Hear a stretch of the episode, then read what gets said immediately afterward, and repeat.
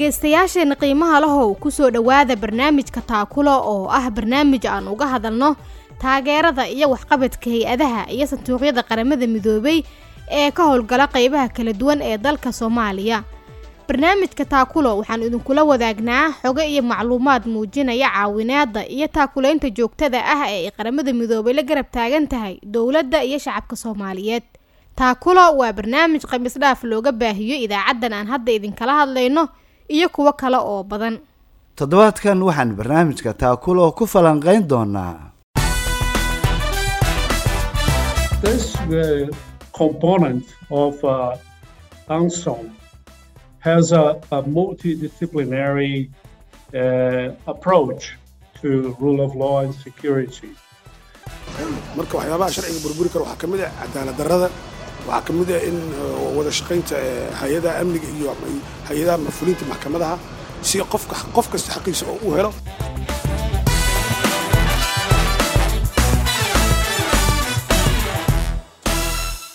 Codadkaasi aad maqlayseenna dhegaystayaal waxa ay hordhac u yihiin waraysi aan la yeelanay mas'uul ka tirsan howlgalka kaalmeynta qaramada midoobay ee soomaaliya ee unsom iyo qaar ka mid ah dadweynaha soomaaliyeed oo fikradahooda nala wadaagaya si aad uga qayb gasho barnaamijkan fadlan soo wac. Idaacaddan aad hadda naga dhagaysanayso adigoo aqoon ku salaynayana ka jawaab su'aasha toddobaadkan oo ah maxaa loo baahan yahay in la sameeyo si loo xaqiijiyo sarreynta sharciga lagana hirgeliyo soomaaliya?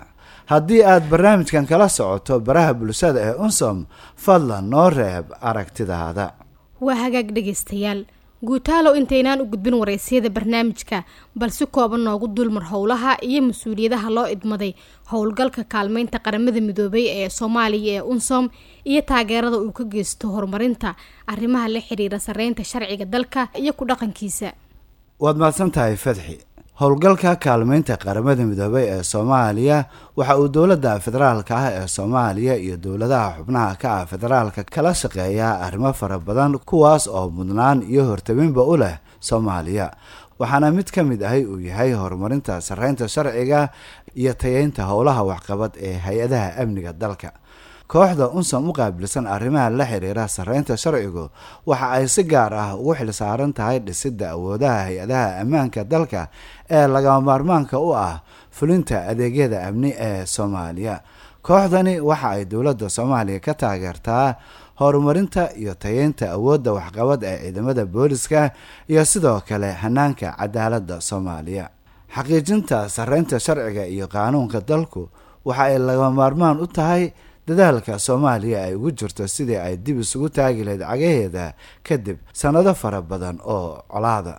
Mahadsanid guutaale haddaba si aan wax badan uga ogaano howlaha kooxda unsom ee qaabilsan sarreynta sharciga iyo kaalinteeda ayaan waxaan waraysi kala yeelanay marco karmiani oo ah madaxa kooxda unsom ee qaabilsan sarreynta sharciga iyo hay'adaha ammaanka waxaana uu ugu horeyn ka hadlayaa muhiimadda howlaha ay ka qabtaan soomaaliya on the criticality, uh, not only of our work, but on the criticality of uh, rule of law and security for Somalia. marka ay joogto muhiimadda sarreynta sharciga iyo amnigu u leeyihiin soomaaliya labadaas arrimood waa kuwo udub dhexaad u ah horumarka soomaaliya sida uu tilmaamayo qorshaha qaranka soomaaliya caqabadaha dhanka ammaanka waa kuwa ugu muhiimsan ee hortaagan horumarka soomaaliya amni darradu waa qodobka ugu weyn ee soomaaliya ka hortaagan inay si dhaba uga faa'iidaysato fursadaheeda si loo xoojiyo qaabdhismeedka iyo hay'adaha ammaanka soomaaliya kuwaas oo hogaaminaya laamahaas muhiimka ah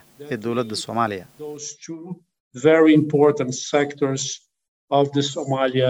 Uh, maxay yihiin aagaga aad sida gaarka ah diiradda ugu saartaan shaqadiina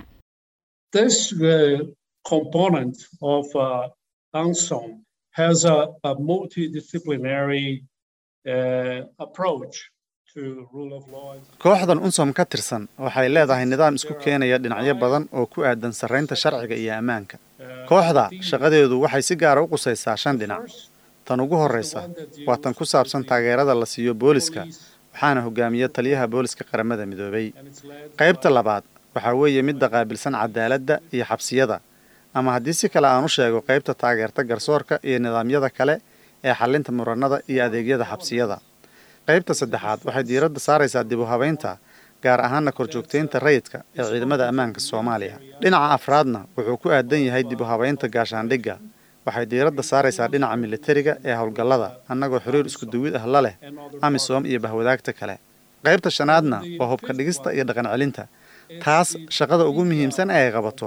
Waa taageerista barnaamijka qaran ee soo goostayaasha. Which has as its core activities uh, the assistance to the Somali National Defectors Program. marka sidee ugu guulaysateen howshan yaase idinkala shaqeeya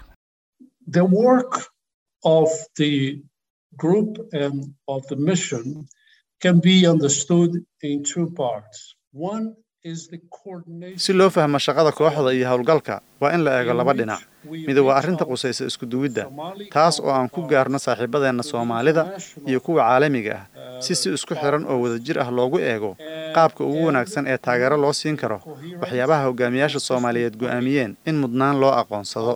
Waa muhiim in la fahmo waxtarka isku duwidda waayo waa dadaal looga fogaanayo in shaqadu ay isku milanto. sidoo kalena lagu buuxinayo meelaha baahiyuhu ka jiraan marka ay joogto bahwadaagta aan la shaqayno dhanka qaramada midoobay waxaan ka magacaabi lahaa qaar ka mid ah. Dhanka maamulka amniga waxaan si dhow ula shaqaynaa hay'adda u n d b dhanka booliska waxaan si dhow ula shaqaynaa u n o b s. Dhanka xabsiyada waxaan si dhow ula shaqaynaa u n o d c oo ka mid ah bahwadaagteenna muhiimka ah. Dhanka soo goostayaasha waxaan si dhow ula shaqaynaa unisef iyo i o m. Waxaan wada samaynaa barnaamijyo howlo iyo mashaariic wadajir ah. Waxaan samaynaa qorshayn wadajir ah barnaamijyo wadajir ah iyo hirgelin wadajir ah haddaan eego bannaanka qaramada midoobay e u cab waxay si dhow noogala shaqaysaa ammaanka badda. Liiskan waan sii wadi karaa laakiin intaas ayaan ku soo koobayaa waayo waxaa jira bahwadaag badan oo ka shaqeeya soomaaliya oo ku howlan horumarinta sarraynta sharciga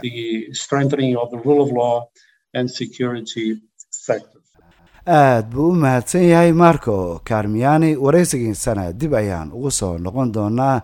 Hase yeeshee dhegeystayaal aan markan yar dhegaysanno mid ka mid a dhegeystayaasheenna oo nala wadaagaya aragtidiisa.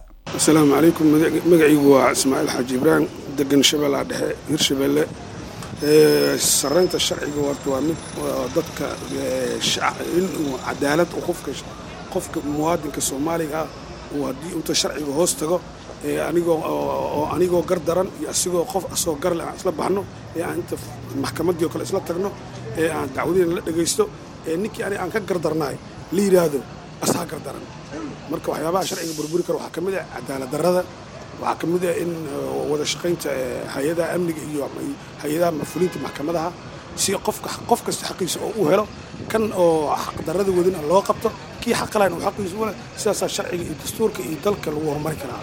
Mar kasta iyo mar weliba. Aad buu u mahadsan yahay dhegaystahaasi fikirkiisa nala wadaagayay markana aan dib ugu noqonno waraysiga marco carmiani. Sidee marka u xaqiijisaan in howlihiinnu ay u noqdaan kuwa loo hirgeliyo hanaan agaasiman oo isku xiran It's not only gender that is cross-cutting or transversal. Uh, uh, ma ahan arrimaha jinsiga oo keliya kuwa aan qabanno ee dhinacyada badan taabanaya. Waxaad ku dari kartaa middaas xuquuqda aadanaha. Sidee baanse u xaqiijinnaa in dhammaan qodobadan muhiimka ah ay ku jiraan dhammaan howlaha aan fulino? Tusaale ahaan dhanka xuquuqda aadanaha waxaan kala shaqaynaa booliska soomaaliyeed oo kale ah heer federaal iyo heer dowlad goboleed si manhajka tababarka ciidamada booliska loogu daro casharro ku saabsan xuquuqda aadanaha. Waxaan sidaas oo kale ula shaqaynaa ciidamada xoogga dalka soomaaliya annagoo u hoggaansan siyaasadda tallaabooyinka ka hortagga dembiyada ee qaramada midoobay. Dhanka jinsiga waxaan wada shaqayn leenahay unugyada jinsiga ee saldhigyada booliska kuwaas oo si wanaagsan wax uga qaban kara arrimaha jinsiga iyo kiisaska la xiriira. Uh,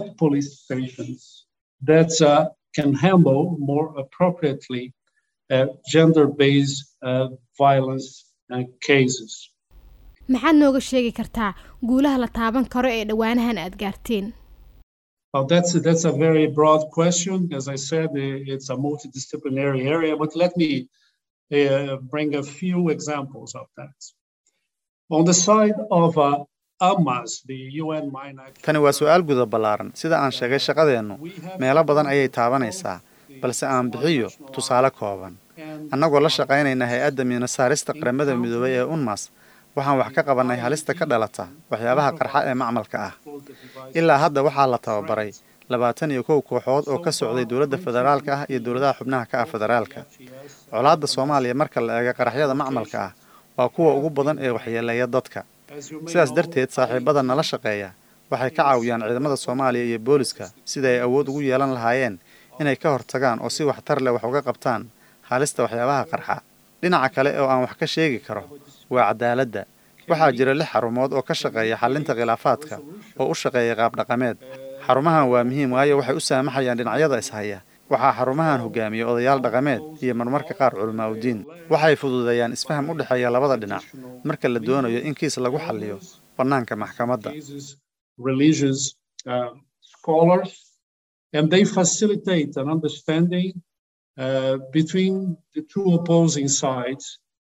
that is done outside uh, the court when the case welina dhegaystayaal waxaad la socotaan barnaamijka taakula oo aan khamiis dhaaf idinkugu soo gudbino.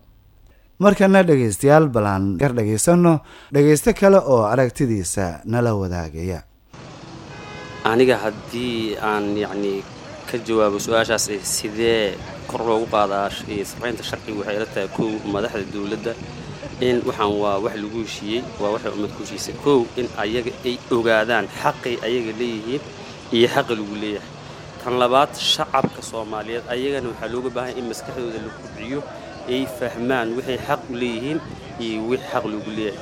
Si loo ilaaliyana keliya mas'uulka maaha dowladda waxaa looga wada baahan yahay dhammaan iyadoo la isku duuban yahay qof weliba inuu dhinaciisa ka ilaaliyo asigoo qof weliba qofka kalenta tixgelinayo aad buu u mahadsan yahay dhegaystahaasi hase yeeshee aan mar kale dib ugu noqonno waraysiga marco carmiani. Ugu dambeyn marka maxay yihiin ujeedooyinkiina istaraatiijiga ah ee mustaqbalka? Sidaase rabtaan inaad ku xaqiijisaan.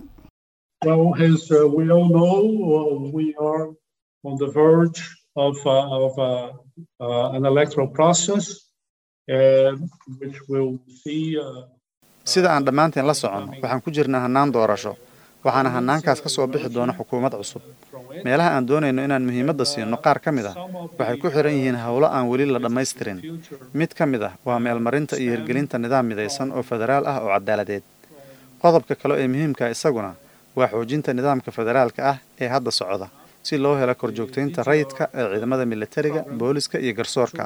Waxaa sidoo kale la doonayaa inaan xoojinno barnaamijyada dhaqan celinta si aan fursad u siino kuwa doonaya inay ka baxaan colaadaha hubaysan si ay dib ugula midoobaan bulshada. Ugu dambayn waxaan la shaqaynaa dowladda soomaaliya iyo dowladaha xubnaha ka ah federaalka si loo hirgeliyo qorshaha kala guurka soomaaliya si ay ciidamada soomaaliya awood ugu yeeshaan inay la wareegaan mas'uuliyadda ammaanka dalka